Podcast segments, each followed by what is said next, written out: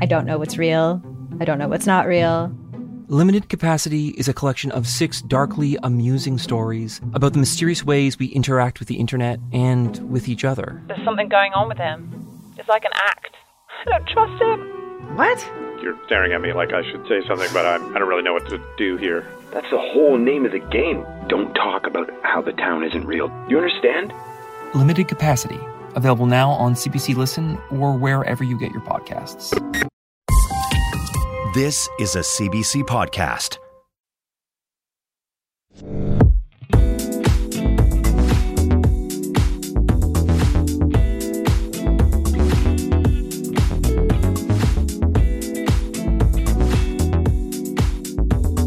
Guys, guess what? What? What?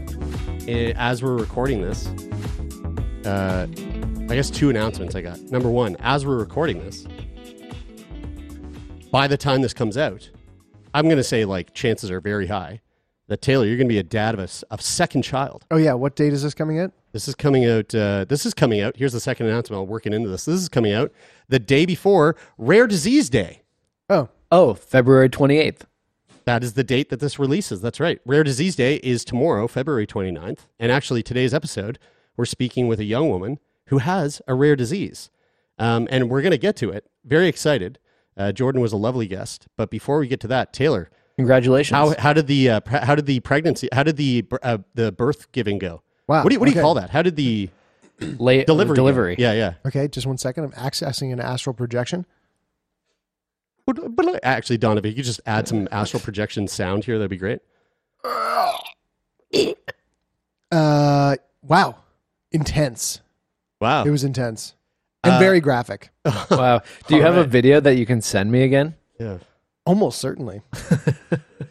um, yeah, so so we're we're recording this a couple of weeks out, but um, uh, Kyla is like about to burst. She's did you say she's ten centimeters dilated, No, or no. that's the max? Ten centimeters is like Ten centimeters. ready to being go. ten like- centimeters is like Ca- the ready to baby catch- is coming any Yeah. moment. yeah, hurry, hurry, hut, hut, hut, hut. Yeah. hut one, two, hut, Yeah. hut, hut. Yeah. Like Yeah. she's yeah. she's currently three centimeters, The or at least she was. The QB is about to call the snap. Yeah. Uh, for all you football fans, it's a really there. slow motion snap. yeah, a very slow motion snap, and uh, she is uh, she's currently as we sit right now at Probably two, effective strategy. two or three centimeters dilated, which means uh, yeah, coming at, uh, any, at com- any moment now, she could coming ship any that moment. baby out. yep, Let's see. Well, congrats, Tay. Yeah, very excited. You know, it was it's been really um, beautiful to watch you grow into uh, the father role over the uh, Yeah. past couple of years. I'm so organized. um, you've been doing a really great job, and so just don't fuck this one up. Yeah, my my favorite part is that is that how you've uh,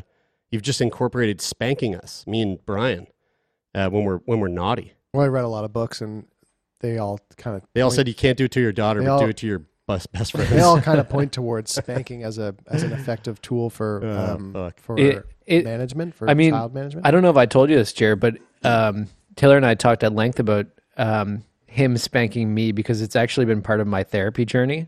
So I'm trying to reintegrate. Um, Why? Because your therapist doesn't want to spank you over Zoom. No, it's because spanking for me was really traumatic as a child, and so I'm now trying to um, rebuild my neural pathways and and my relationships with spanking. So Okay.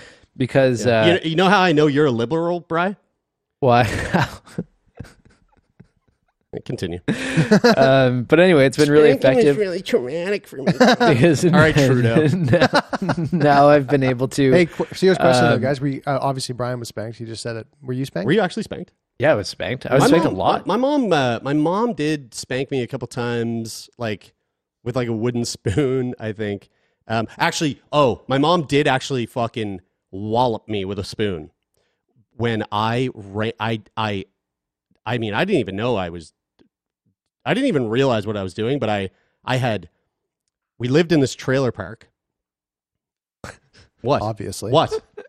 You're just the way you're painting the picture. You know, for us. you- you know how I know that I'm a conservative. just kidding, just kidding. Um, so, so uh, yeah, so we lived in this trailer park, and I went on like an adventure with my my buddy in the neighborhood, and we made our way out of the trailer park to this like main road, this junction. wow, what a magical experience! Yeah, and and uh, he turns to me and he goes, "Hey, uh, do you want to hitch?" We we were like four, five, like four, maybe maybe even four. He goes, "Hey, do you want to hitchhike?" And I was like, "Yeah." how do you do it? And he goes, you just put your thumb up. And we put our thumbs up and we, were- we were trying to hitchhike. Oh yeah, I did, and I did that. A think, neighbor saw us, pulled over and was like, guys, come on, get in the car. We got in the car. We are like, yeah, we got picked up. Drives us home. He tells my mom, my mom, oh man, she was livid. And I remember a wooden spoon cracking off my ass. And, uh, and listen, anybody listening to this, don't judge my mother. Those were different times. Um, and look at me now. A staunch, a staunch uh, right wing, um, uh, libtard cuck hating. Uh, Hey, uh, you know uh, what? We're tearing down sta- we're tearing down statues. So- we're tearing down parents. Okay, nobody gets a free pass here. Everybody gets judged by today's Oh, standards, goodness. no matter what. Especially you, Maxine. That's right. That's right. The right. sweetest woman on the Um, planet. I was spanked. Uh, I was spanked. A, f- yeah, like a. I, I remember being spanked a few times. Yeah, I'm I- sure. it didn't last. Uh, I could see the vein popping into Don's head as he's just giving it to you. didn't last very long. I remember I remember we used to go to church, which is interesting to me in hindsight that we ever went to church. But my my dad's side of the family, my dad's mother, my grandmother, like is is just like the the picture of like I've gone to church every day Yeah. for my whole life. You know, you go into the house, you know, J- Jesus with the open heart photo, like in every room. The Um, open so- heart The photo. You know what I mean? heart. You know, the- I- I yeah, believe right, it- I believe it's the bleeding Yeah, heart, I mean, yes. fuck, whatever. I didn't pay attention in Sunday school, so like Jesus whatever in the the that is. CVICU. Lots of Marys, Marys everywhere. But So many Marys, so many Josephs. Um, and I was being a little hellion in church one day, and You got spanked in church? no, I got brought out to the car. Oh, Oh, nice, shit. It was nice. uh, we're leaving, Nice. and, and It's all gonna- your fault. You're not gonna like it. Yeah. Great way to get out of church though. You know what? It's funny when I think of my Totally parents worth it. spanking me. Like I, I f- feel like I feared my mom more. Like it, she's a, a much smaller woman than my my dad is a human, and Mom is a fierce. but she was fierce. Personality. And and the funny thing is, like when I think of my dad spanking me, I think of him like having the attitude of like, oh, like.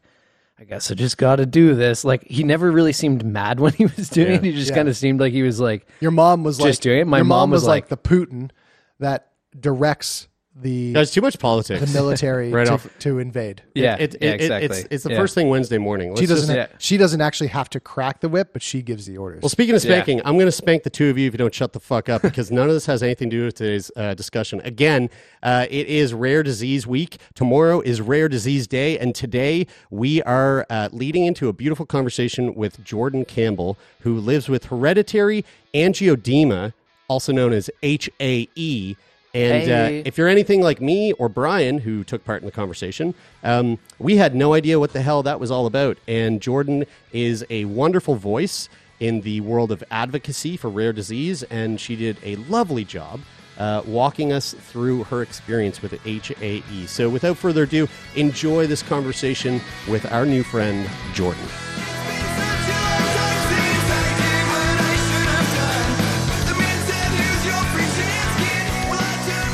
Okay, Brian, just you and I. It's a big old fucking snow day here in Halifax. I should have waited to say this um, after the show, but that's a fucking sick sweater that you're wearing. Thanks, dude. Yeah, and I bet that people who are just listening to this can maybe see that sweater over on our social media if you check out the video clip from this yeah. episode. Yeah, that's right. Just saying. Maybe YouTube if we put it up there. Who knows? Maybe we'll start doing that. I didn't even ask our guest today. Jordyn, are you cool if we throw this up on YouTube? Of course, go ahead.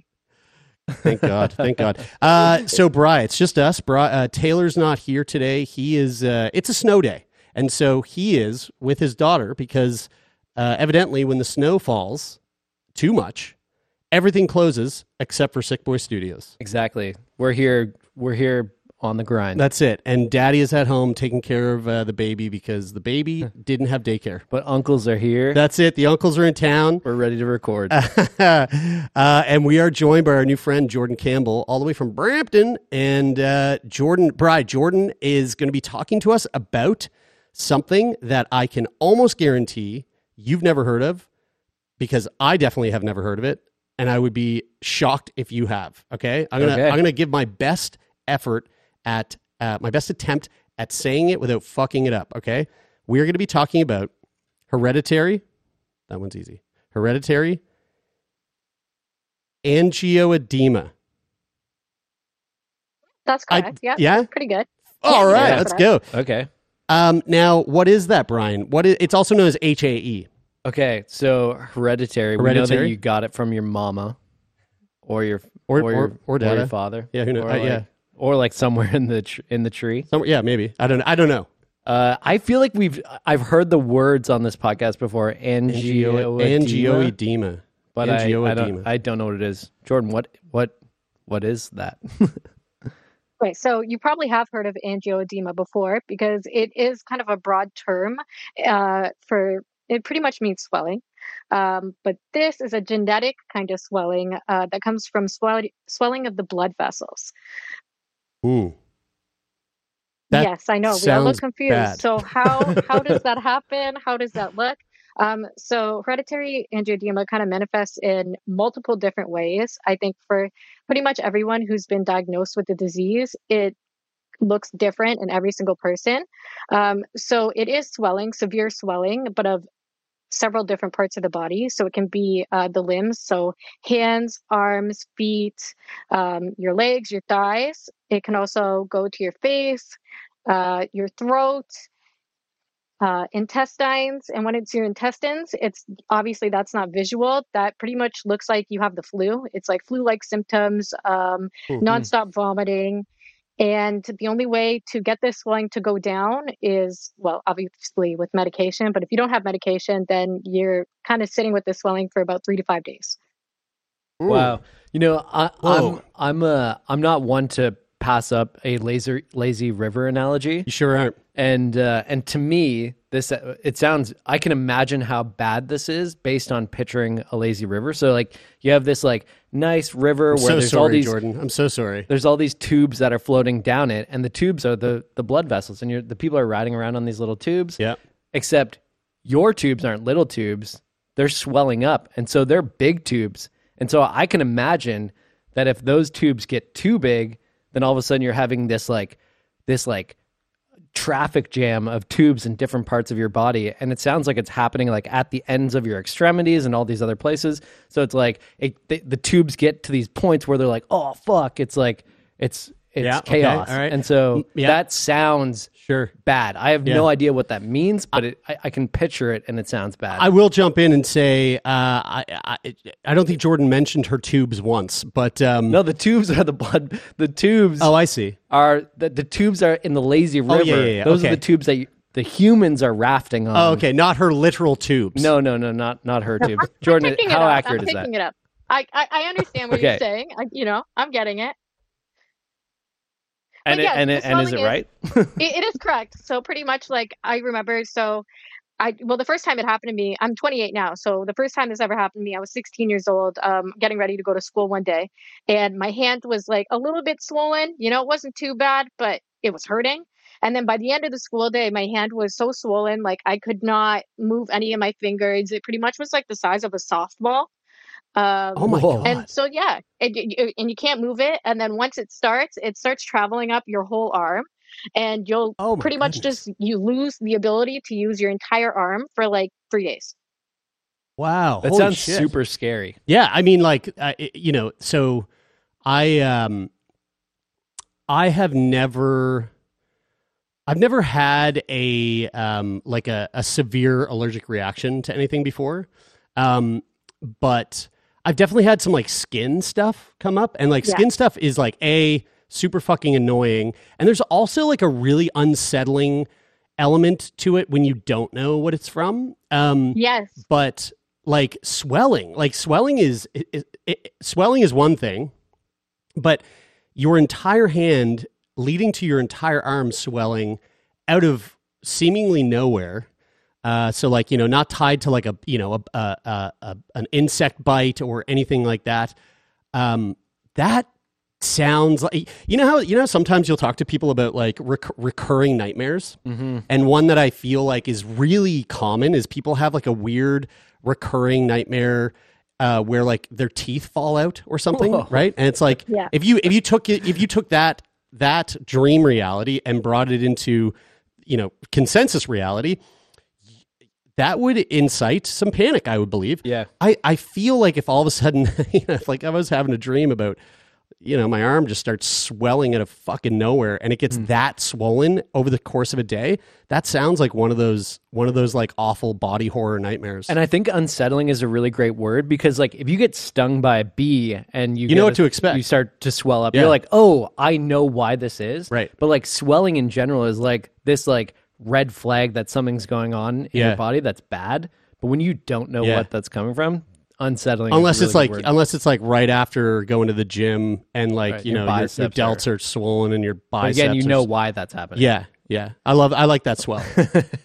um, okay, so so that sounds crazy. You're 16. You've got this. cr- You, you, your arm has literally turned into like it's. It sounds like you were just like slowly becoming the Michelin Man. Um, That's exactly what was happening. Sort of. what kind of reaction are you like? And I I mean like like what kind of personal reaction do you have to this? Who do you who do you bring it to, and how do the fuck do they react? So I was a very sick kid growing up. Like I was always in the hospital, and I was also a dancer, so I was always hurting myself. Um, so Right. pretty much my family chalked it up to like a spider biting me or I hurt myself. Um, until it happened like two weeks later to the other arm, and it's like, well, no, okay. Uh, I freaked out. I was very much saying there was something wrong. Uh, I went to the doctors, and they pretty much said that I had a peanut allergy. Um, and I didn't eat peanuts. I hated peanut butter. I never went near it. Uh, so it didn't make sense to me. Um, but everyone in my family was like, yeah, it's a peanut allergy. Everyone was like, it's peanut allergy. So I was like, okay. Um, and it just continued to happen. Honestly, all throughout high school, maybe every two weeks, once a month, one hand would swell up and it would be accompanied by the vomiting. But no one, everyone was just like, no, it's peanuts. Did they say were they like you probably kissed someone who had peanut butter? Because I feel like that was like a big fear for me in like high school was like if I had peanut butter and then I kissed somebody, like was I gonna were they gonna be allergic to peanut butter? Oh, is you And just then- kissing people on a daily act as a daily activity Well, at in high school? You know, like? I believe in in like if they're if they consent to it, then like Sure, yeah, right, you know, course. like it's a nice way to show affection for a friend. right in high school. Wow. Yeah, yeah, Jeez. yeah, yeah. But like I Did you feel go like to that Wal- I mean- Waldorf Waldorf school or something? That sounds so fucking like I mean, progressive, dude. Jordyn, did, Holy like, shit. Jordyn, did did they did anybody because like if you were- didn't have peanut butter yourself, I'm sorry, like, no, where no, no one think you're suggested it it. I'm sure my doctor thought it, but no one, no one said it out loud like you are doing. I mean, That's- I'm just on. that's It's just really a hunch. Maybe I'm onto something. So so here's another thing that uh, here's another thing that I'll just like I'll throw out there. Um, so so so if I I again I didn't know HAE uh, prior to prior to setting up this recording, and I did a little bit of reading. And uh, for any of the nerds out there that are listening, I know there's a lot of a lot of nerds that love this show, a lot of medical nerds. Uh, if you are one of those nerds like us, um, I, I'm saying like us because I don't want anybody to think that I'm getting like derogatory here. Um, uh, HAE is an autosomal dominant disease. Do you know what that means? You got it from Who? your papa. I don't know. I, I actually don't know. I'm not that. I'm not that much of a wait, fucking wait, no, no, no. It's it that has to do with um it's- Autosomal it's dominant. One, like one carrier, one person, either your mom or dad were a carrier, and it was a dominant gene from from them. Autosomal means that the gene in question is located on one of the numbered or non-sex chromosomes. Dominant means that a single copy of the mutated gene from one parent is enough to cause the disorder. All right, there we go. I think that like what I said was right, right? I, I I actually don't even know what I just read. Um, uh, but but but Jordyn, how does but, that but, sound? But wait, but wait, but wait. Before we go down that road, so it's an auto, autosomal dominant disease caused by either. Okay, this is kind of interesting. Either a lack of C1 inhibitor protein or dysfunctional C1 inhibitor protein, which brings me back around to exact to where I wanted to go with this, which is that it is considered a rare disease, right, Jordyn? It's, How rare are we talking? I think it's one in fifty thousand Canadians. Okay, that's so that's That's really fucking rare. Yeah. Um, and the interesting part about this, and especially just just thinking about this from like a uh, a, a perspective of like, you know, so Jordyn, just for context, right now we're in the midst of putting together a, a another podcast series for Cystic Fibrosis Canada, and a big part of that series, we were like getting into the hard headed nerdy science behind like what the fuck is happening in the human body to create this thing. And it all stems from a genetic disorder uh, that affects one single protein of the body. Yeah. And it seems like it's a very similar situation here where there's one tiny little aspect of our machine is just out of uh, you know the wrong shape. It was like the wrong screw didn't fit into the hole, but someone rammed it in, and now it's causing this trickle down effect that leads to all these fucking issues. And I know that for some rare diseases, like cystic fibrosis, 99% of the time, especially today in current, you know, the, the current day that we live in, it's pretty quick and pretty easy to get a diagnosis of CF. Um, but I also know that for a lot of rare diseases, especially like the really rare diseases, getting down to a diagnosis is an absolute bitch of a process. And some people can go years without receiving a proper diagnosis. I'm curious to know when you were 16 and the first thing you were told was, eh, it's probably a peanut allergy. That doesn't sound very promising to getting a very quick diagnosis. So like what did that what did that journey look like for you? Maybe take us through like from your, you know, from the best of your your recollection, like what was that process of getting down to the fact that okay, this is actually something that is due to a C1 inhibitor protein? So it's a lot um, scarier uh, than you would probably think. And from when I remember it, it was like the worst time of my entire life. Um, but all throughout high school, I was pretty much told the same thing. Um, there was nothing wrong with me. I spent every Christmas in the hospital just with norovirus or just like flu like symptoms. Um, and by the time I graduated high school and no one in the GTA, no hospital could really help me, I kind of just kind of got sick and tired and I applied to university four hours north and I just moved away. I moved four hours away and I was like, maybe someone up here could help me. And I remember telling my roommates my first week that this thing happens to me. I get really, really sick. And Frosh week, that first week of university, one of my roommates had to take me in a taxi to the hospital because I was pretty much unresponsive on my uh, bedroom floor and they had just met me. Um, Oh, and that first year university. I had a similar experience during Frosh Week, Frosh Week, but uh, for different reasons. you motherfucker. I'm maybe so alcoholic. Jordyn. I'm so hey, sorry. you know what? My doctors thought uh, they thought that I had alcohol poisoning, so that's why they thought I was in the ER. Oh but wow.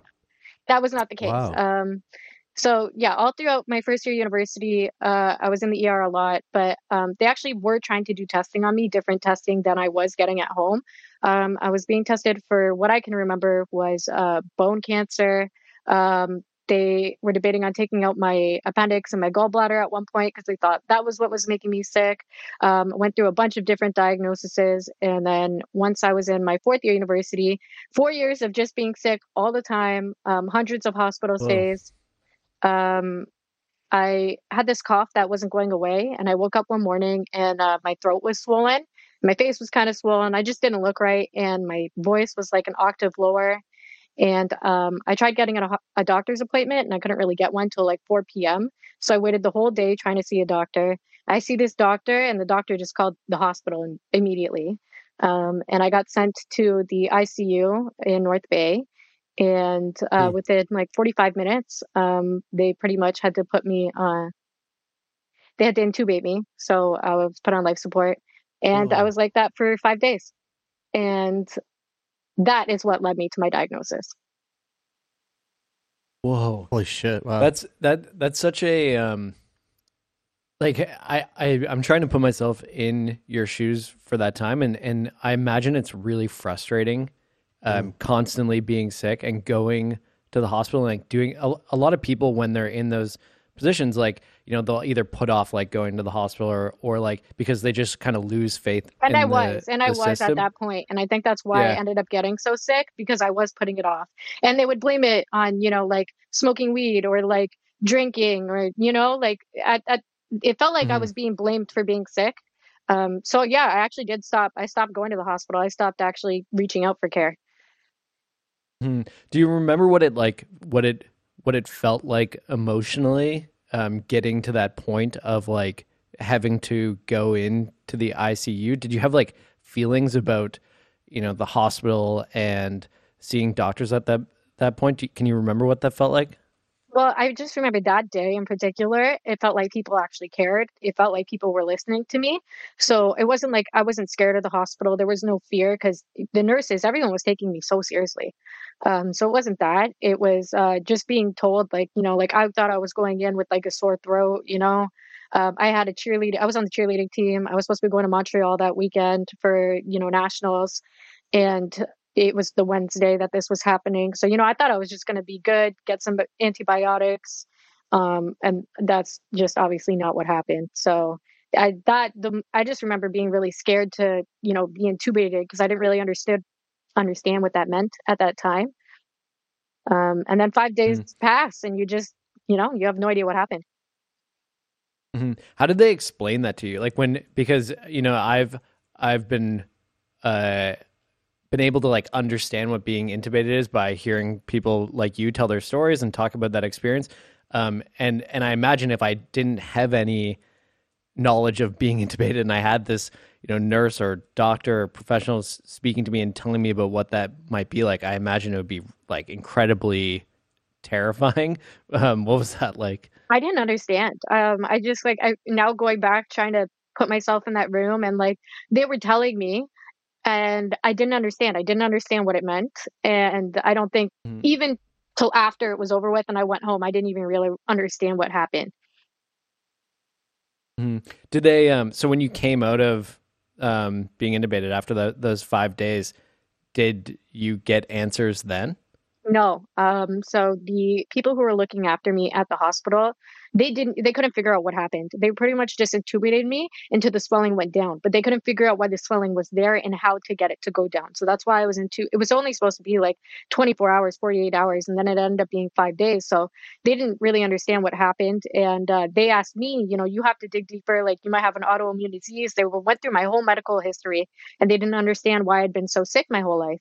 So um, I went home, and my aunt works at a hospital um, in Mississauga, and she ended up going around her hospital to the immunology to all these different doctors that she had never met before and that she had met before, and um, they had given the suggestion to do the C1 esterase test, and that's where it came from. Mm-hmm. I you know what's wild about that to me is that I actually heard a really great clip from uh, uh, the YouTube doctor, Doctor Mike, the other day, talking Is about he like the handsome guy that, that Yeah. like, yeah, yeah, Yeah. that uh, Pamela is like like has been on his show. I think so. Yeah, yeah, yeah. And he he was talking about, um, you know, when a patient comes into his office. This is something only like recently that he's he's like sort of learned to do, and he and he feels like it's really helpful for patients. It's something that he didn't think about or wasn't taught during his his um, medical training. But he now asks the people who come into his office who he doesn't have answers for. He's like, if I tell you that there's something wrong with you and I don't know what it is, but I just sort of like validate the fact that you're experiencing this um, and send you on your way, like, is that enough for you? Or do you need sort of like extra, you know, do you need to come back and see me? And do we need to keep pursuing this? Because sometimes people just need to like be heard and told that you know like yeah you are sick right now we don't know exactly what it is but like you know if if, if you go home and you rest and um, try to try to do these things and take care of yourself and feel better then then like will that be good enough for you? And if they say yes then that's fine. But if they say no then he knows that he needs to continue seeing them and keep working on that. And um, it makes me think of like your situation jordyn where you know, like you've been in the ICU for five fucking days, and like, and like they basically at, at the end of that don't have any answers for you. And did it feel like they were just sort of like sending you off, going like, well, you know, like we've gotten you back to a stable place, like good luck, hope that doesn't happen again, or was did you feel at that point that like it had reached such a breaking point that they were like, okay, um, we like there needs to be some sort of plan to like follow up and figure out what the fuck is going on with you because like talking about you know getting your aunt to help out it, it sounds like there wasn't even a clear plan at that yeah, point no, they they they were pretty much like, we don't know what's wrong with you. Um, like my mom kind of just felt like they sent us on our way, and you know we kind of just Yeah. went home. uh, yeah, no, there wasn't really any plan to like. No one ever suggested that they were gonna like dig deeper and figure out what it was. So uh, I'm glad that somehow I was able to figure out what it was, and I just got lucky. I think. hmm When you're um when you uh when your aunt was sort of uh advocating for you, and they they looked into um like what what sort of approach did they take to to identify what was going on compared to like all of the other times that you had been to the the hospital I think it was and, the particular no doctor answers. that she went to to talk to about this. Uh, the one that she went to, he was explaining the symptoms, and I guess she had never talked to him about it before. And this doctor in particular, he said, Well, there's this test, the C1 esterase deficiency test, and I run it on all my patients that come through, but I've never seen anyone with it come back positive. And um, she told him to do it, and I'm the only patient he's ever had that it came back positive. But he said that he ran it on everyone just because it was a free test, and when he was running blood samples, why not run it? Mhm. That's so fascinating. What like so? I, I'm I'm just kind of curious about how your you know how how something like this sort of and and, and maybe from the maybe from the the point both from you know like pr- prior to a diagnosis and then after diagnosis because I know that you know I know through speaking with people on the show for almost a decade like there's there's sort of like the you before diagnosis and the you after especially with folks that have like had that that extended period of time where they didn't know what was going on. Um so like how what whether it's whether it's prior to receiving the diagnosis or after how was this uh how is this how is this affecting your sort of day to day you know like how how often were you experiencing sort i guess like flare ups or whatever you know whatever term you'd use? And and in and on top of that like how did that in turn affect your interpersonal relationships? Whether that's you know ro- romantic relationships or friendships or family like those types of things So um, for me, I had attacks pretty much once a month. Uh, and that went on, you know, from when I was 16 all the way to 21. So it was very much like a part of my life. Um, the most part that it affected the most was working. Um, as a university student, like I was a server, and your hand swells up, you can't hold the tray anymore. So um, that was really frustrating to me. I found work to be the worst, but I had a really understanding um, owner of the restaurant. He had Crohn's disease and he was very understanding. So I just had to show him my hand, or if I felt sick or something, he actually would just put me in his truck and drive me straight home. Um, he was very understanding, so I got lucky with that as well. Um, relationship wise, it was very strange uh, because um, sexual intercourse, another part that I didn't tell you, your genitals can swell up. Um, so imagine just, you know, like trying to have a one night stand in university and then the next day you're swollen and it's not even that swells then it travels down your legs all the way down to your ankles and so Oh like God. you're quite literally unable to walk for like three days because your legs don't work anymore and your ankles don't bend anymore and so that was just something i tried to avoid honestly in university just because it would literally take me out of school it would take me out of cheerleading it would take me out of everything um, so there was that. Um, and then once you get your diagnosis, right? Um, I, I was first, I was at devastated. And it's so funny to look at now. Like, why was I devastated? Because my life was pretty miserable and I was miserable all the time. And I don't, you know, now I just have a needle that I have to do, you know, every week. And you do your needle and you don't experience any symptoms at all. Um, it's such a like 180 from what my life was before. So, um, yeah, there is definitely a before diagnosis, Jordyn, and then after. Wow. I, I so just back to the um back to the the like experience with with um like with your sex life. Yeah. Um is it, like is the swelling a direct result of something in particular? Like what like what are I guess what are the things that trigger it? Like so there's multiple is it- triggers. like were you, were you having that experience because because you know of of like the the closeness of of of sex and so it's like a repetitive sort of friction or whatever is causing the the the HAE to like act up in that moment at that specific spot. Yeah, I don't, there's multiple reasons why it starts. So like there's never really a pinpoint, but I mean trauma to the body is one.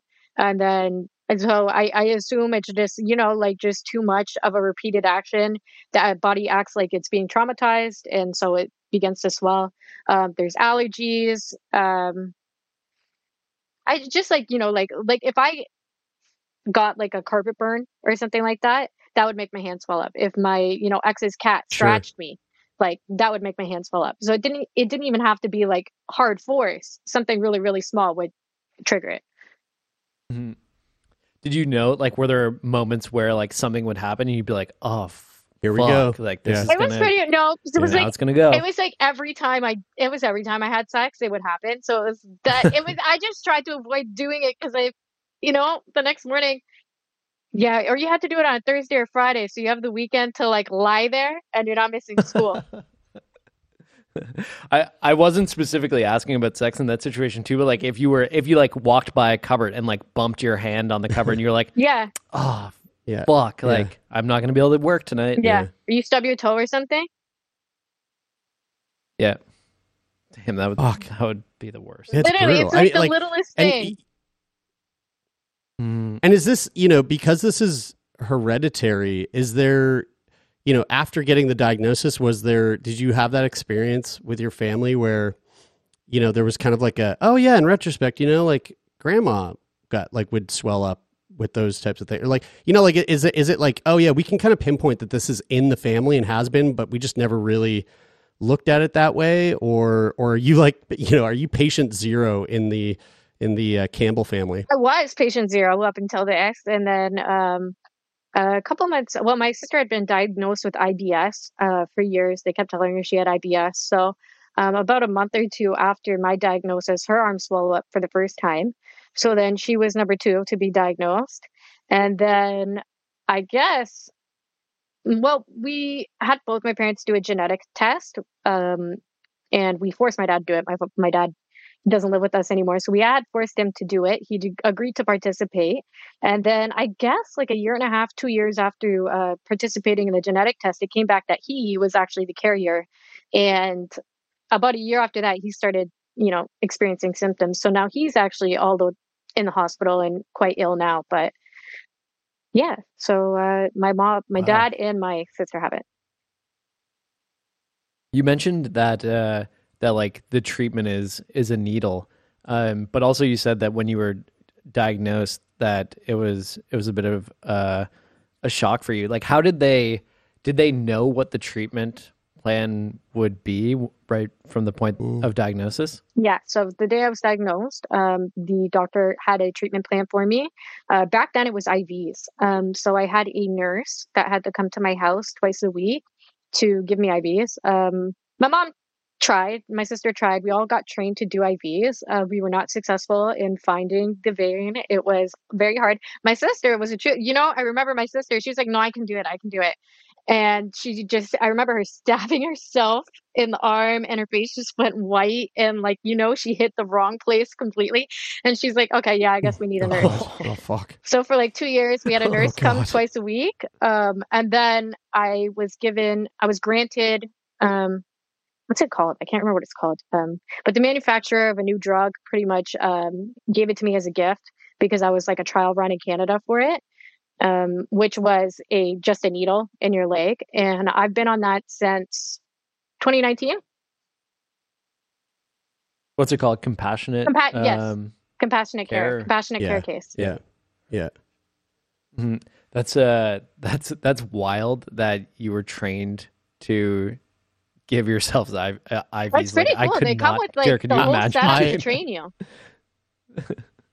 I uh, my anxiety is through the roof just having just uh, over the last two minutes. Um, I've got Jer a, hates I- I've got a thing with needles. I hate Um, needles too, but I intravenous needles specifically. no, I hate that. I, I also hate them. I still have to. I do it once a week, and I try putting it off as as much as I can. It sucks. So so you do it so you do it yourself, and now we're at, we're at a point where it's we're you know you're whether whether it's through your you know your current your particular situation or through advancement in treatment, like it's it's more of a it's just a shot. Is that is that correct? And it's like and you do this once a week yourself. Yeah. So that yeah, and definitely just in my case because my sister is really different. Um, she still she she's on a different medication, but she has to take it every single day because she's still very very poor. Uh, my dad also didn't do very well with this medication, so he's on something different, and there's a lot more needles to that. So um, for me, this one has worked for me, and I haven't had any issues or any attacks in a few years now. And it's uh, yeah, just a needle that has to go in my leg. How how life changing is it to know what you have and then get that medication?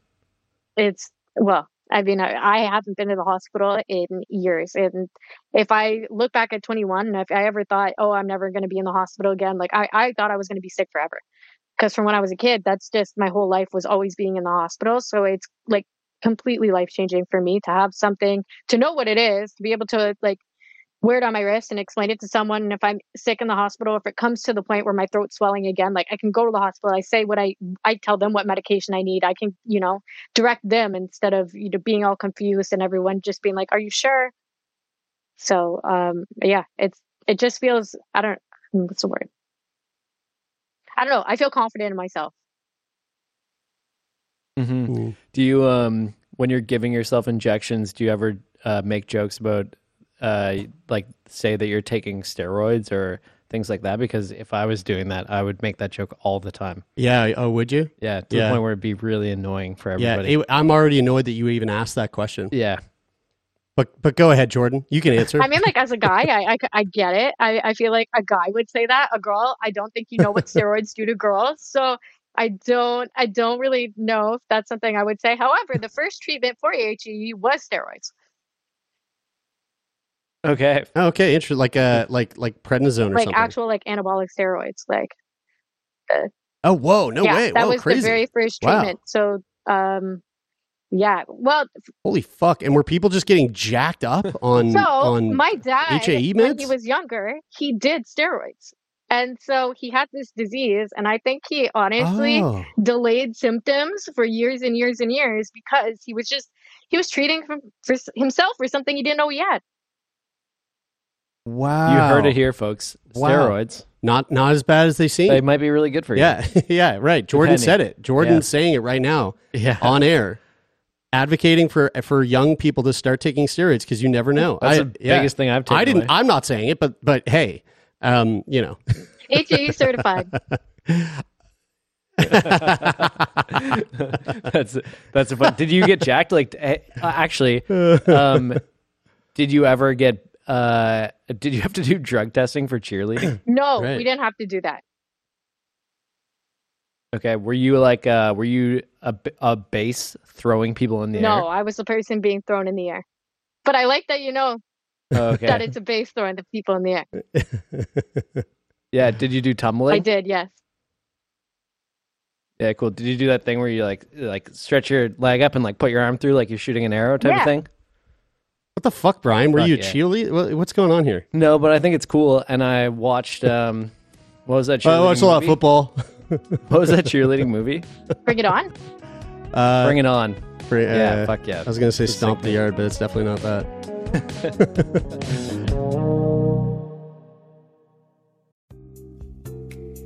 Are you tired of hearing the same old wellness advice? It's time to dig deeper and listen to America Dissected from Crooked Media, the podcast that's cutting into the science, culture, and policy that shapes our health. From doctors fighting for their rights to the surprising truths about sunscreen, America Dissected dives deep into the state of health. Tune in every Tuesday for new episodes of America Dissected, available on all major podcast platforms.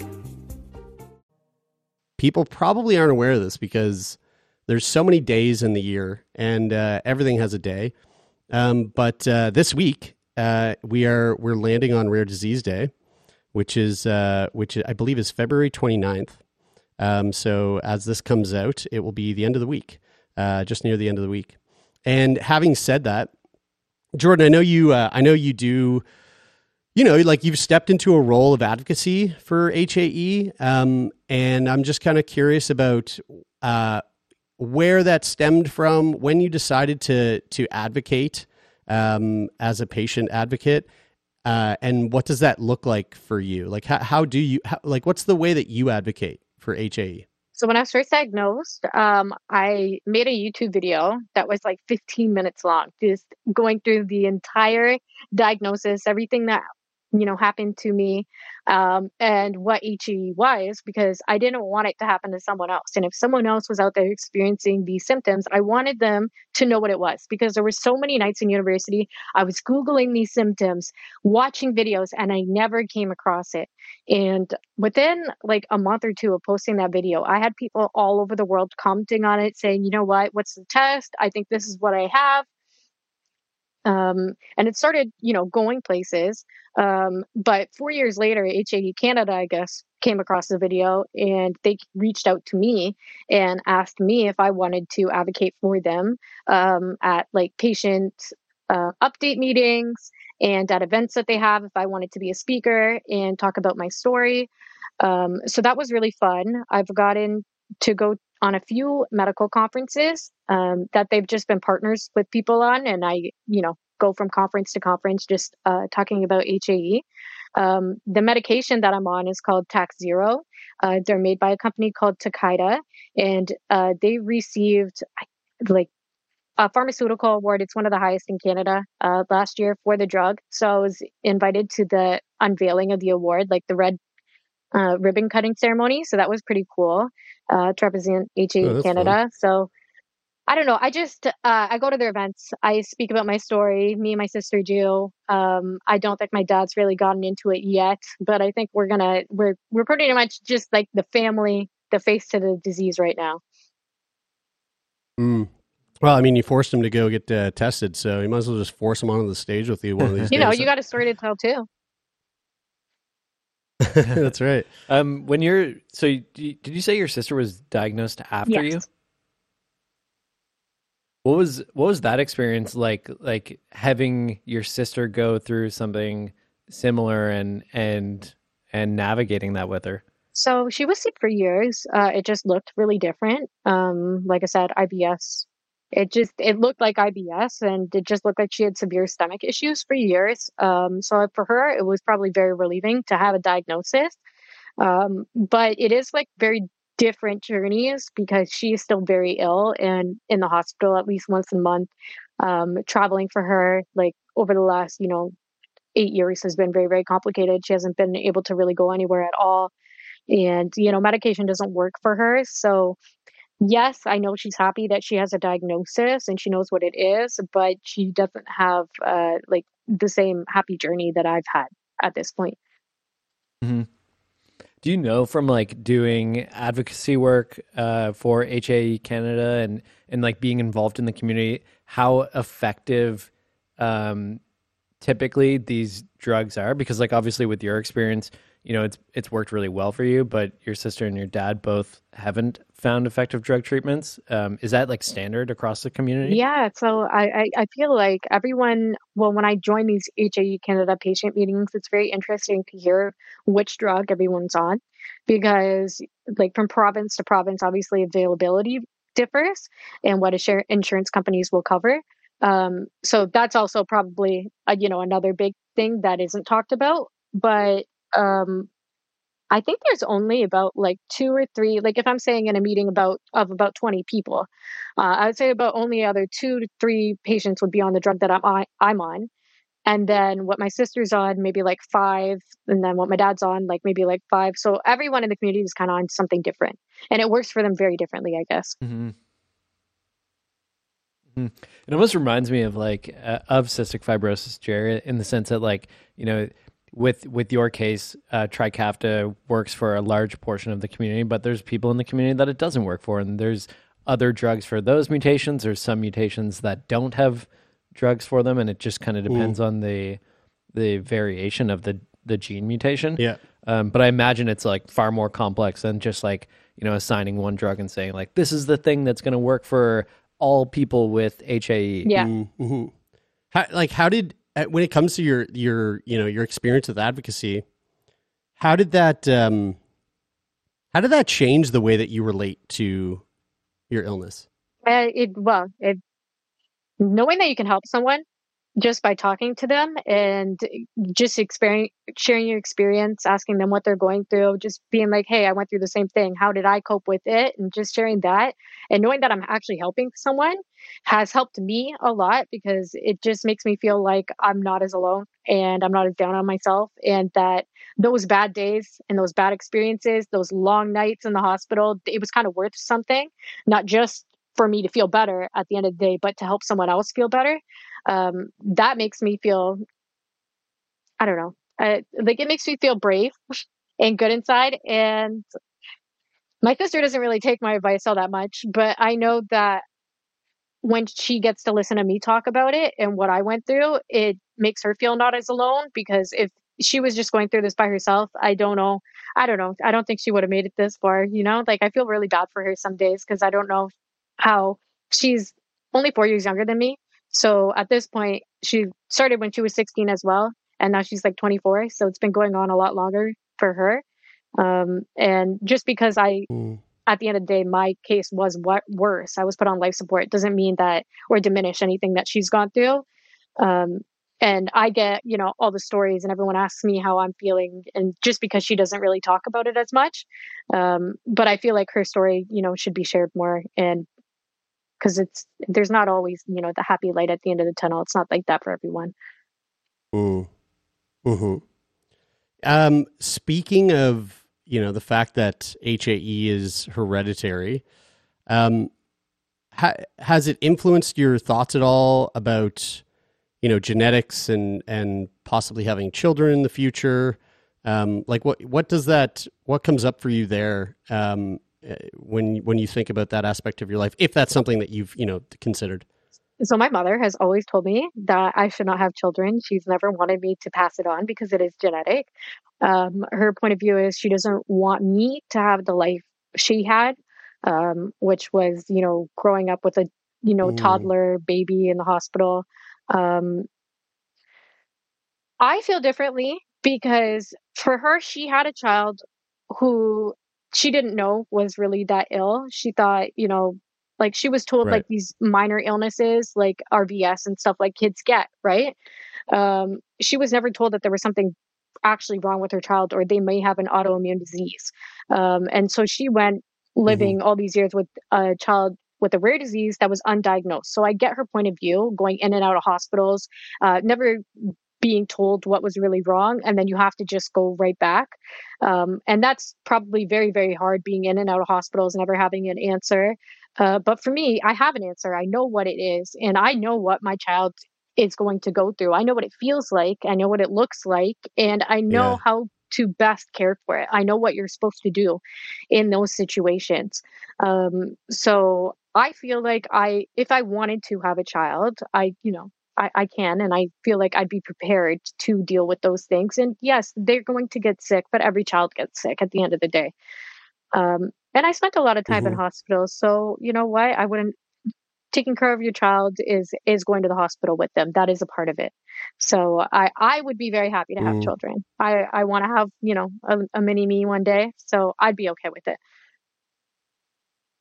I I love that. I love that you that you were able to contemplate and and like come to that decision on your own because like you know on one hand i get it mom like i get the i get the idea of like not wanting to see your child have to go through the shit that you went through when she has yeah. a kid um but but again like you're coming into this with the experience that sort of preps you for that experience with a child that might have that experience.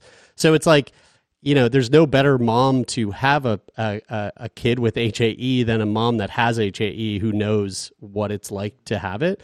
Um, yeah, I think that's I think that's a really like a really valid point because like the the, the thought of having children is something that that I always I always thought I always thought uh, I would never have children and it's only been in the last like you know less than a year where I've been where I've completely yeah. flipped uh like a 180 flip on on that on that thought and if my if you know if I had a kid and and the kid came came into this world with cystic fibrosis um I don't, you know, obviously you'd be like, you don't want your child to be sick, but like I would be, I, I think I would be like prepared to to handle that and and to know how to like navigate that, seeing as how I've I've it's all I've ever known. So I'm I really like, but I've never thought about it that way until you just said it. A, So I'm I'm glad like you said that. obviously it's going to be uh, difficult, yeah, it's a re- it's a really great but way it's of looking difficult that you are used to. Right, right, exactly. I, I have a, a bit of a maybe a tough question for both of you guys. I think it's I think it's great that you're able to Jordyn that you're able to understand sort of like how your mom's experience with her trauma informs her opinion on that, but also like acknowledge that and then be able to have your own opinion on that.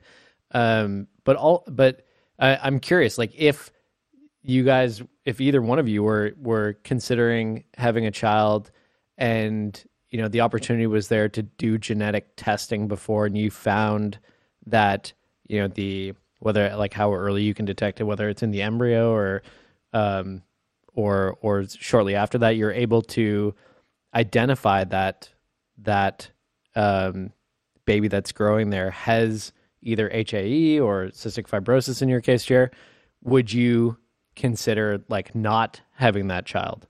no, no. Um, well, I'm pretty sure Personally, when you're would go through having like it. So when we were like when I was born, um, HIE was not part of the genetic testing when you're having a kid, but I'm pretty sure in Canada now it is. Mm. Um, so I would do it just to like you know be prepared. Uh, but it wouldn't like sway my Mm-hmm. decision either way if I know yes or no they're gonna have it. I would get the genetic testing done, but it wouldn't change my opinion. Yeah, Hmm. yeah, same. Yeah. It's it's it's in- interesting, and like I mean, I don't have any strong thoughts or feeling either way. I, f- I find it hard to imagine myself in a situation like that. Um, Would you abort a baby that had ADHD if you could find out it had ADHD in the womb? no, I Yeah, think th- there you ADHD go. is a superpower. Yeah, there you go. Yeah, so does CF. Yeah. Maybe HAE is too. yeah, and, I- and but I mean, but HAE but- definitely is a superpower. If you want to like punch a motherfucker out, and you and and you just got to scratch your fist like five minutes before the But it wouldn't hurt you. But you're coming into them. that motherfucker with a built-in boxing glove. That's right. But, yeah. but to be to be um like to be honest with my the thinking about this is like I also don't think that somebody who chooses not to do that is No. making a bad decision. No, no, absolutely You know? not. Yeah. Like I I think that it depends with your level of prepa- preparedness to deal with that from either an emotional and mental Mm-hmm. um, perspective. Um, you know, there's there's a lot of considerations to make, and I, I I wouldn't you know I wouldn't judge anyone for making no, that no, decision of course not. either way. And again, like if I had a different experience with CF, where it was like you know, really, right? I, I mean, not to say, like I've had a hard time with CF for sure. My my experience with it has been tough, um, but but it it it has been so tough that there's a part of my mind that goes, well, I would I would never want to subject that to any other any other being that comes into this world. And I know that there's people out there that that have had it so fucking rough that that's probably where their mind would go, and that's totally valid. You know, it's it's it, it's all entirely dependent on your worldview and on your you know your past experiences and on I mean fuck it's it's it, dependent on like where you're at in that Yeah. particular moment in time, right? Like 35 years of my life, I was like I'm not, Yeah. I'm never gonna have kids, um, and that all of a sudden it just switched. I don't I don't know. I must have watched like a fucking I watched too many like like fucking like rescuing like the dodo or some shit just like puppies being rescued from the street on instagram or something i was like ah, i gotta have a child i guess you know I also think that we're like biologically programmed to like at this age start thinking about those things in ways that we probably don't think about them until now. Yeah, probably. Um, like at least I mean I feel that way. Yeah. Like I, for a lot of my life I grew up thinking like man I I don't know if I'll ever be equipped to have a kid. Yeah. And then you know in recent years and then I've you thought sold your lot- Westfalia and got a bunch of money and you went you know what now now Yeah. i think i actually now i'm not sinking tens of thousands of dollars into my Westfalia every month i can uh, I also i can foresee a, a life where i can afford a child I think getting a, a dog too and taking care of something Yeah. like that. And Yeah. because for me, like my ADHD brain thinks a lot about the amount of work and like things that I'll have to think about with Yeah. having a kid. Yeah. And so it feels overwhelming to think about the idea. But then looking at the example of like taking care of a dog, which obviously is like, you know, far less work than taking care of a human. But I think it gives you a taste of like of that responsibility of like taking care of something that's Yeah. not just you. Yeah. And um and realizing that that that it doesn't um take away from my life. It actually um makes it better in so Yeah. many different ways. Yeah. I, I think like that sort of more mature way of thinking about it has made me you know, brought me around to the idea of Yeah. having kids. I love that this uh the the podcast just turned into like a like let's just let's just fucking like guilt the world into having more babies. no, no, it's not about that. I mean, we're we're not we're not giving anybody Anyone we're listening telling to this, anybody you, you better have a kid this. quick because time's running out. Um, Jordyn, I got a I got a two part question to to wrap this up, um, and it's a question that we ask a lot of our guests. Uh, the first part is, what is the biggest thing that HAE has taken away from you? That's a good question. But honestly, I really don't think that HAE took anything away from me. Like I just feel I I, I thought I was normal growing up. Um today I still think I'm normal. I had a really good childhood. I was able to compete in dance. I was able to be a cheerleader. I was able to work. Uh yeah, it was a drag being sick all the time and having to go to the hospital, but I don't really think that there was anything really missing from my childhood. And even today, like I have to do a needle, but I don't think that it's a needle really takes anything away from my life. So I don't find this disease to be that much of a, I don't think it's taken anything away from me. What would you say is the biggest thing that it's given you? It's given me a lot of confidence. It's given me the ability to help people all over the world. It's given me a voice um, to talk to people like me and to just talk about sickness and uh, hospitals and to share my life with people. I'm really surprised you didn't say the ability to make steroid jokes in the gym.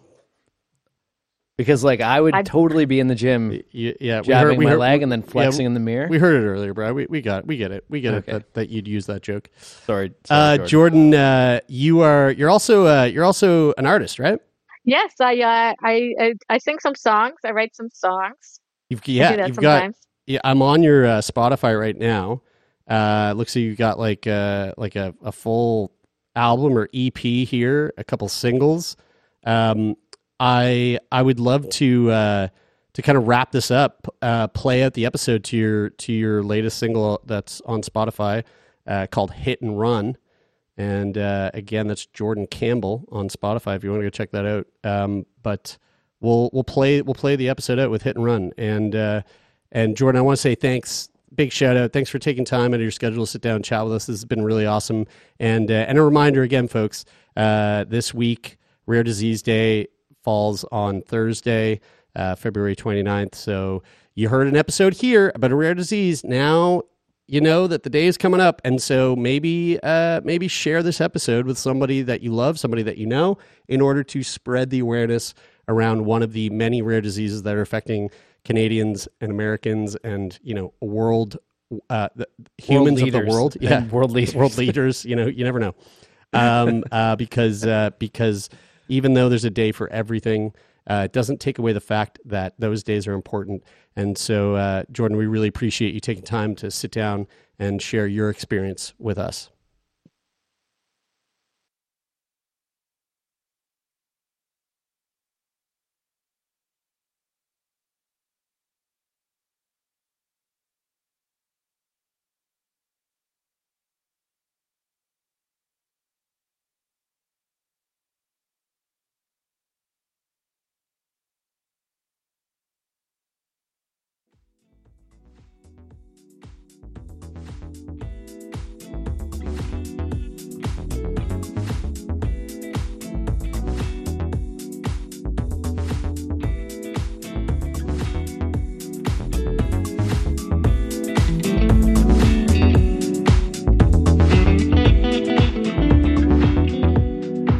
Uh, okay, well, there we go. Uh, that was uh, that was a great conversation, and uh, and again, Rare Disease Day is tomorrow, and um, we probably already said this at the top of the episode, but how funny is it that Rare Disease Day is on February 29th?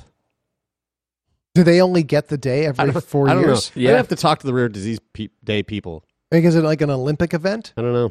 I feel like maybe they do it on the 28th. Um, actually, you know what? From an organizational perspective, it's probably easier to facilitate every four years. You know, Hundred percent. It's a little bit less work. Yeah. Yeah, it's rare.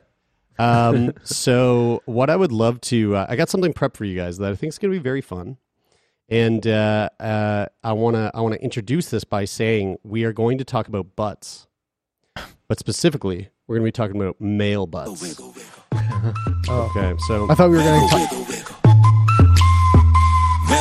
Dude, which I, uh, which I, I don't think either uh, all, any of us have wiggle. I thought we were going to talk about Zendaya. um her butt. Yeah, you guys haven't seen the meme going around. You guys aren't a part of the meme culture. No, No. no, I'm I'm cutting back on. All right, well, just look up Zendaya butt.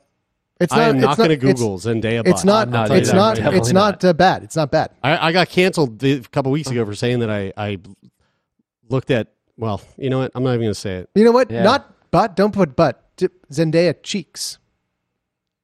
Also, not going to Definitely Google not gonna Yeah, just Google not that either. that. Okay. Um. So this is uh this is th- so so I I I dived into the fascinating world of um of research papers that specifically pertain to plastic surgery. And let me tell you, Hmm. it is much more interesting than most research papers because and this totally makes sense. I never thought about it this way, but it has a lot to do with like degrees of angles and and like and shape and all this kind of stuff. So this one particular uh, dude, I, I get, I understand this. Now that you said it that way, Yeah. I understand it completely because I just bought a 3D printer. yeah. And when you print things on three on a 3D printer, you have to like if you have a, a right angle and like there's like an overhanging piece, you need to like build in stabilizers for that in the print because it can't like print out directly. Right. And I'm imagining that if you're trying to shape a butt, the first thing I think of when you say degrees and angles, I'm thinking like, well, you can't if you make it like too s- straight out, Yeah. Then it's You're not gonna gonna have weird- the support. You're gonna it's gonna gonna like get funny butt. get like a saggy You get a clown butt. yeah, and so like Uncanny Valley. it must be really Uncanny difficult. Valley butt. Like the math behind getting it to like it to like. I've seen that in the wild too, up. and it is uncanny. well, uh, Am I right? Is that are we yeah, gonna- kind of. I mean, so so this this research paper is specifically about uh, it, it unpacks the ideal male bottom. Um, and it's it's the first of, of its kind for a research paper. So the objective here is to define the ideal male buttocks, uh, the buttocks aesthetics. Is this not hilarious that this is we're just like in the time of like basically fully deconstructing ideal anything for Yep. anybody? Yeah. So so uh, and they did this through crowdsourced anal- analysis. So the methodology was they utilized a crowdsourced online survey distribution where respondents rated digitally altered images of male buttocks. Um, also, by the way, we're gonna get like Buttai, if you will. yeah, buttock. Um, we are going to get a little bit, a little bit, maybe a little bit science jargon heavy. So don't worry. I, I will, we'll translate this to the Gen Z once we get through this breakdown. Okay. So, um, and you're not going to want to miss it. okay, so the results the study identified preferred dimensions and angles that represent the ideal male gluteal aesthetic, with no insignificant difference in preferences across respondent sex. The conclusions findings indicate a preference for a projected, contoured, but narrower male buttock, which could guide future gluteal contouring techniques. I mean, just from my own hmm. personal preference, Contouring I techniques. I can see that because like you know you want it to like you want from the side profile it to have that like that shape that like sort of protrudes out, but also from the front for the male in particular, you don't want that like outward protrusion that like gives it that sort of hourglass. So Right, you you're want it to looking be like Right, wow. s- Right, a, yeah. slender, That's right. Tight, but It's like kind of like an- voluptuous. It's kind of like an inverse. kind of nailed it. inverse to female. Like you want to, like you kind of think of Ving into the hips instead of contouring out at the hips. So, well, actually, no. So, so, um, yes and no. But so, uh, I- I'm actually going to play you a video. I'm just thinking from my own personal preference, like right? what I would yeah, prefer yeah, yeah, to see. yeah, No, you're thinking of like what man. everybody should be. Yeah, yeah. right. yeah. Like that's what you're yeah, saying. yeah, I'm, should be I'm- this I'm- way. I'm saying what everybody should look like. Right. Yes. So I have a video here, and this is also something new to me. I didn't. I never realized that there's like, I don't know if this is sort of a, a, a sort of like marketing ploy for research papers, but like, there's this video that was on this research paper website that was like, it was like a video of a somebody who has nothing to do with the study reacting to their to to to reading the study. Study Okay. reaction videos. So yeah, so so That's what we do, guys. That's what we do. so I'm gonna play this. Oh, I'm gonna play this, and uh, and, and you're gonna see we're gonna see visuals of exactly what it is that they that they landed on. Just FYI, this video and this is not is include nudi- nudity. This is fucking full ass nude. Well, the thing is, this vi- this But video this is educational. This is an, actually a, Yeah. a side note asterisk. This video is actually not on YouTube. This episode right now. Our next episode right. will be fully available on YouTube. So Yes. don't be confused by the fact that we're watching Yeah. videos and talking about them. We're Yeah. just listen, just listen That's right. right now. And also, if you want to watch this video and see the the contour glute, maybe we'll actually put a, a social post up. Or we could put a Um, link in this, the description. This video exists Or on show YouTube. notes. Yeah. So so let's check this out. Video discussion. okay. so, We're not even going to address it. just just Hi, listen. I'm just Dr. listen. Michele Shermak, and I'm a board certified plastic surgeon in Baltimore. I was asked to comment on a paper written in the Plastic and Reconstructive Surgery Journal, which Why is her looked face at the not ideal moving? male aesthetic buttock. don't- Different don't- okay. images of male Oh, buttocks yeah. were All right, look at- look at all those butts. to alter Holy the shit, level of that guy's jacked. projection uh, Oh. within the buttock, and then Yeah. these 2,100 respondents were asked to identify their ideal projection. Generally, what was found is that looking at projection from the side and Okay, so we got- we obliquely, got some a fairly geometry moderate happening level here. of projection was preferred by the respondents. Yeah. And from the back, uh, the Yeah, preference no. was to see a narrow, Narrow. gluteal Yeah. region with Right. hip uh, with hip hip dips or trochanteric depressions, a more defined So, like- kind like of muscular dimples. look. Dimples on the butt. And That's right. the I used to have that. varied a bit uh, depending upon age, race, sexual orientation, even employment, uh, body image, Oh. where the patients were from. And uh, what is so interesting? A truck driver. I actually prefer really my butts to be us as girthy. plastic surgeon readers a little wider. Not enough hair on that one. With patients who come in who are interested in uh, body contouring procedures. What is also interesting is that there's a very different goal in yeah. in uh, our female patients versus our male patients. And women, Definitely. the hip dip is out. Uh, they want augmentation. Hip dip is out. They're Hip dip is out. no longer hot. to get that Rounded. nice Peach. They want that peach uh, butt. And again, again, Gen and Zs, just stick around because uh, we I will translate all this for you because I know this area is to get the, to the ideal. far This too uh, cringe. article, and I enjoyed reading it. She did enjoy that. so, and we enjoyed. Uh, I feel your- like your she reaction. has a little bit too much skin in the game, if you will. Yeah. Just saying. guys. Actually, Physically not- and professionally. Guys, guys, guys, not guys. that much Hey, skin actually. Hey, It was very. Her perspective was fairly tight. hey, okay, all right, guys. Whoa, guys. We- no, no, no, no, no, no. Dude. Well, I think All it's so- important all to acknowledge so, people's the, biases. so the results, okay, the results. Uh, demographics. Uh, there was two thousand ninety-five respondents who chimed in on which butts they preferred to uh, whack off to. If it was the- that place's mailing list that was responding to this, And, then uh, uh, I feel like this study is not credible. The majority of the, the respondents were male, so 61% male, uh, age 25 to 35.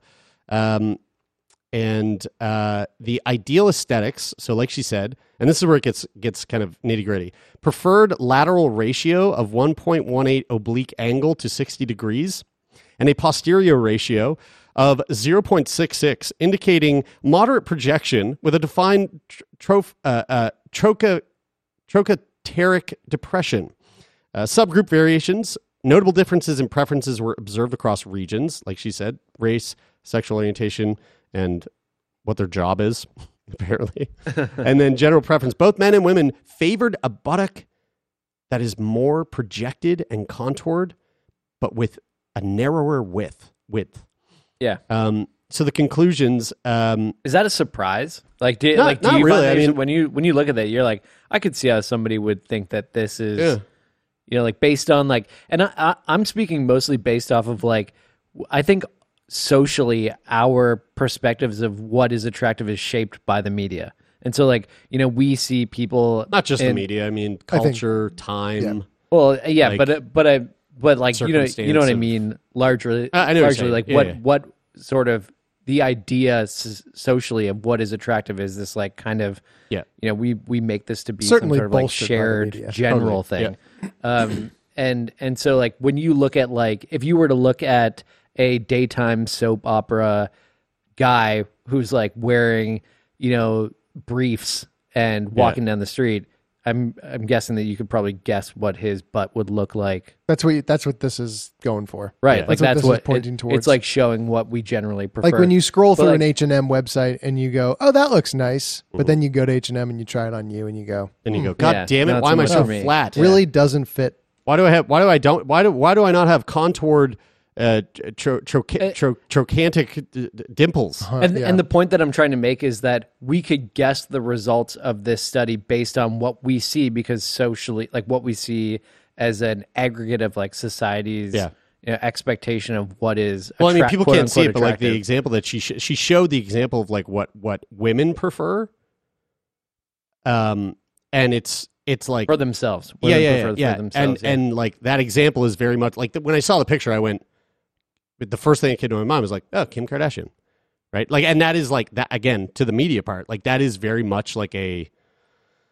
It very much plays a fucking role. It's it's Yeah. wild. Um. Okay, so to the part where where you know all the all of our young bucks, um, you can now start to tune back in. Um, we'll get to the translation. Actually, guys, I whipped up a Gen Z translation theme song for these segments. Fuck yeah. Great. Yeah. Okay. Here we go. Fortnite Battle Pass. I just shit out my ass. Load it on my PC, cause I need need to get that Fortnite Battle Pass. I like Fortnite, did I mention Fortnite? I like Fortnite, it's nighttime. Yeah. I mean, 5 o'clock, that's basically nighttime. Now remember Cartoon Network, Adventure Time. Yeah, let's go. All I'm right, actually here go. embarrassed to admit yeah. how many times I've heard that song before. All right, here we go. Gen Z, uh, the abstract. Uh, the objective of this study defining the drip for male booty goals with a crowdsourced vibe check. Okay, so the methodology that they used uh, slid into Amazon MT uh, MTurk to drop a survey. Peeps rated those edited male booty pics. Okay, and here are the results. Found the most fire dim, uh, dimensions and angles for that ideal male glute aesthetic. And get this, no cap dudes, the du- uh, dudes and dudettes uh, didn't differ on what they stand.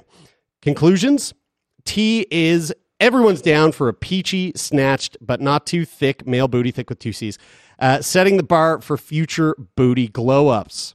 Now, here's the background to this, all the context. So, we've got zero clarity on what slaps for male booty standards, unlike the heaps of deets on female glute goals. So, the need for the study is uh, with over a mil male glow ups on. with with over a mil male glow ups in 2019 in the US, it's high key important to catch what male booty aesthetics hit different straight from the source. So here's the methods and and uh, the patients. So survey design: ask the squad about their body type vibes, dimensions, and to rate those booty pics from nah to yas across these three angles: uh, side, kind of side, and back. measurements. Rolled out with some geeky math. Literal uh, lateral thigh to booty ratio side side angle thing and booty curve index to to measure that booty pop. Oh, this is so hard to read. It's so hard to read. It, it feels like reading a different language Participant demographics scooped up all the deets on the fam's gender, age, race, thickness with two C's, who they like, and more. And then analysis tools whipped out two way ANOVA with the Dunnett's clapback for the stats showdown. Okay. so here are the results uh, the demographics. Got 2,905 peeps weighing in, mostly bros, 61%, and their prime. Uh, in their prime, 25 to 34. and a lot of them were white. Ideal aesthetics. The squad is all about that 1.18 side ratio, a 60 a, a 60 degree kind of side angle, and a back ratio of 0.66, giving us that chef's kiss moderate peach with a side of definition. Subgroup Amazing. variations. Found some spicy tea on how these peeps from different places, races, who they heart, their gig, their gym rats see things, uh, see them things differently. Jesus Christ.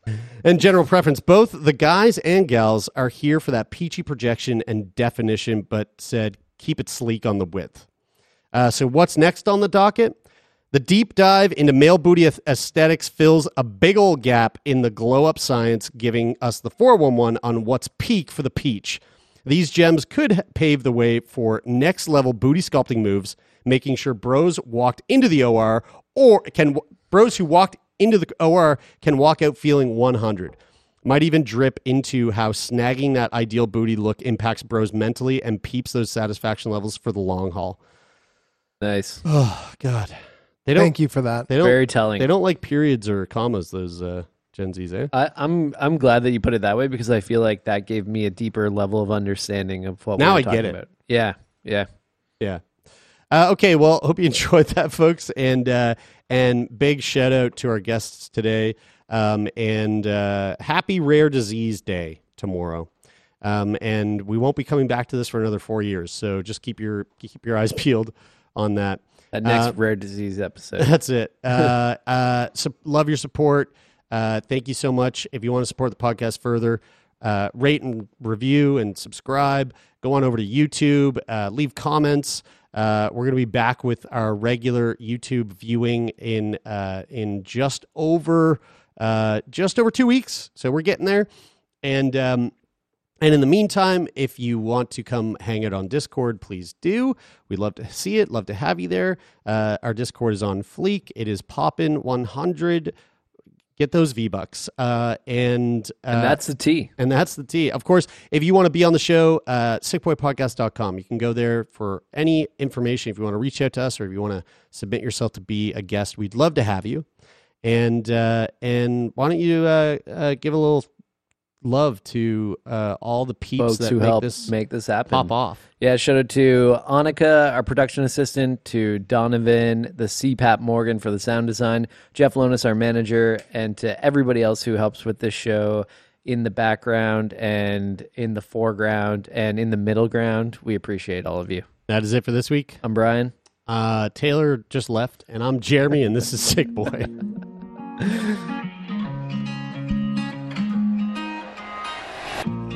Do you think we're better off?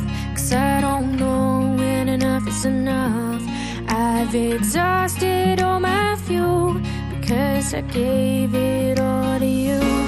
Ran through the last red light, all because I didn't read the signs in the passenger side. Do you feel guilty now? Cause